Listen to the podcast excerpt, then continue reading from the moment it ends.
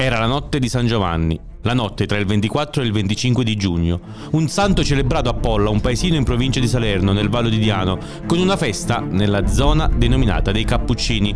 Una festa, occorre aggiungere, che ha perso fascino nel corso del tempo. Poche bancarelle, cantanti pochi famosi, ballerini che si possono guardare a stento e anche pochi avventori.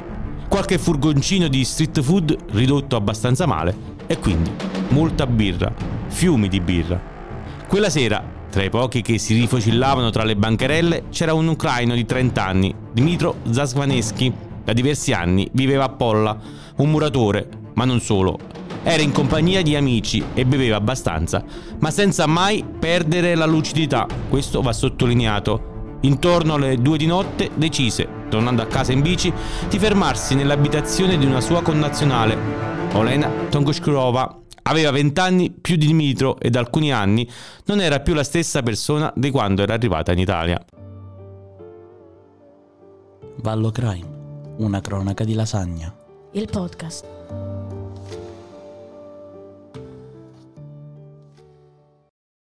Olena era arrivata in Italia almeno 15 anni prima, bionda, bella, attraente era arrivata con la prima ondata dei migranti dell'est Europa in Italia, badanti soprattutto, ma non solo.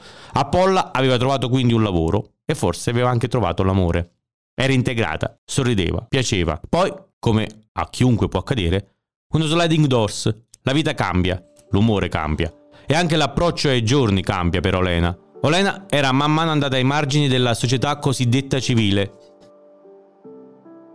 Lei forse si era lasciata andare, ma tutti attorno a lei non l'avevano certo trattenuta, non l'avevano certo aiutata.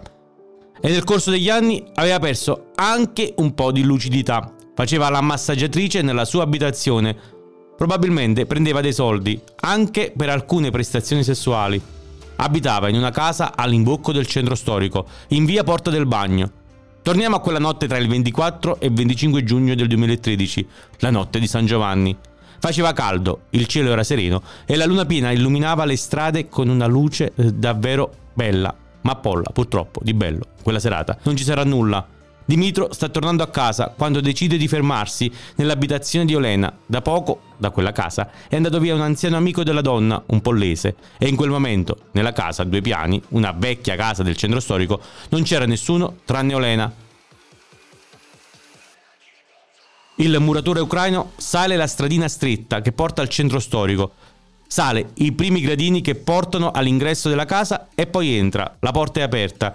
Non si sa bene cosa succede all'inizio in quell'abitazione. Verranno trovate alcune bottiglie di vino vuote e il corpo di Olena verrà trovato al secondo piano, privo di vita. Quindi, a un certo punto, i due decidono di salire al piano di sopra, in camera da letto.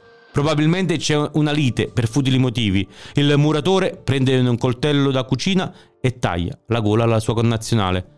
Olena muore così in poco tempo, seminuda, sul proprio letto. Dimitro, a questo punto, pensa a cosa fare per coprire l'atroce delitto e far perdere le proprie tracce. La sua idea sarà uno dei motivi per cui viene arrestato dopo circa 24 ore dai carabinieri della compagnia di Sala Conselina. Nessuno ha infatti sentito nulla della lite in casa.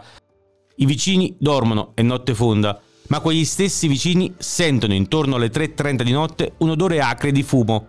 Il muratore infatti, per tentare di nascondere l'orrendo delitto di cui si era appena macchiato, ha tentato di dare fuoco alla casa, poi è fuggito via. I vicini hanno quindi chiamato i vigili del fuoco che da Sala Consilina sono arrivati in poco tempo a Polla e i carabinieri della stazione di Polla. Dicono loro che in quella casa abita una donna, c'è Olena, correte, correte, aiutatela.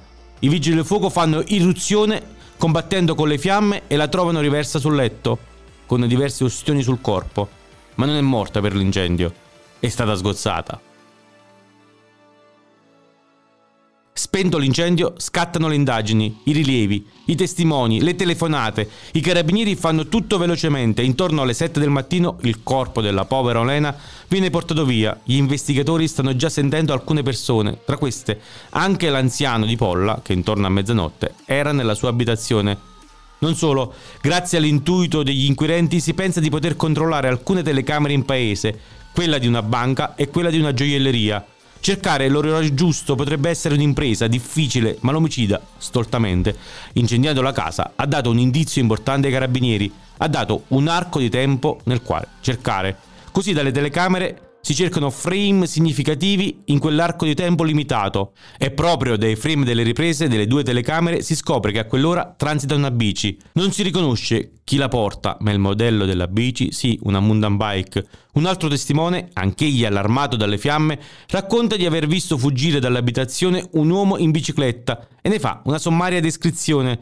Tutti elementi che aiutano i carabinieri, Polla è un paese di 5.000 abitanti e gli inquirenti ben conoscono il territorio. Avviano quindi una serie di accertamenti mirati, ma ovviamente non è tutto semplice. Due carabinieri però in particolare puntano un sospetto e si posizionano davanti alla sua abitazione. Stanno nella loro auto, un'auto civetta, in borghese, per non farsi riconoscere. Attendono per ore fino a quando quell'uomo, Dimitro, esce di casa e a quel punto lo bloccano. La sua bicicletta, quella del video, è nel garage. Da quanto emerge il muratore, sposato e padre, voleva lasciare l'Italia in tutta fretta, fuggire in Ucraina. Non ce la fa. Braccato dai carabinieri e arrestato prima di mettere in atto il suo piano di fuga, torchiato dai militari con le prove schiaccianti messe in atto dai magistrati. Confesserà poco dopo di aver ucciso Lena. Cadrà Dunque, durante il processo, anche l'ipotesi avanzata dal suo avvocato che c'era stata un'omissione dell'avviso all'imputato della facoltà di non rispondere durante l'interrogatorio del magistrato. Per questo motivo i verbali sono stati considerati validi durante il processo e per questo motivo anche la Corte di Cassazione ha confermato la condanna a 21 anni di reclusione infitta dalla Corte di Appello di Potenza al trentenne ucraino. Olena viene salutata per l'ultima volta a Polla, un corteo silenzioso l'accompagna fino al cimitero. Lì, la sua tomba, ancora oggi, viene curata da mani anonime, da mani che vogliono far sentire, anche se forse troppo tardi, il calore di una comunità che l'ha lasciata troppo presto. Vallo Crime è il podcast di Radio Lasagne Verdi e Pasquale Sorrentino sui misteri irrisolti nel Vallo di Diano.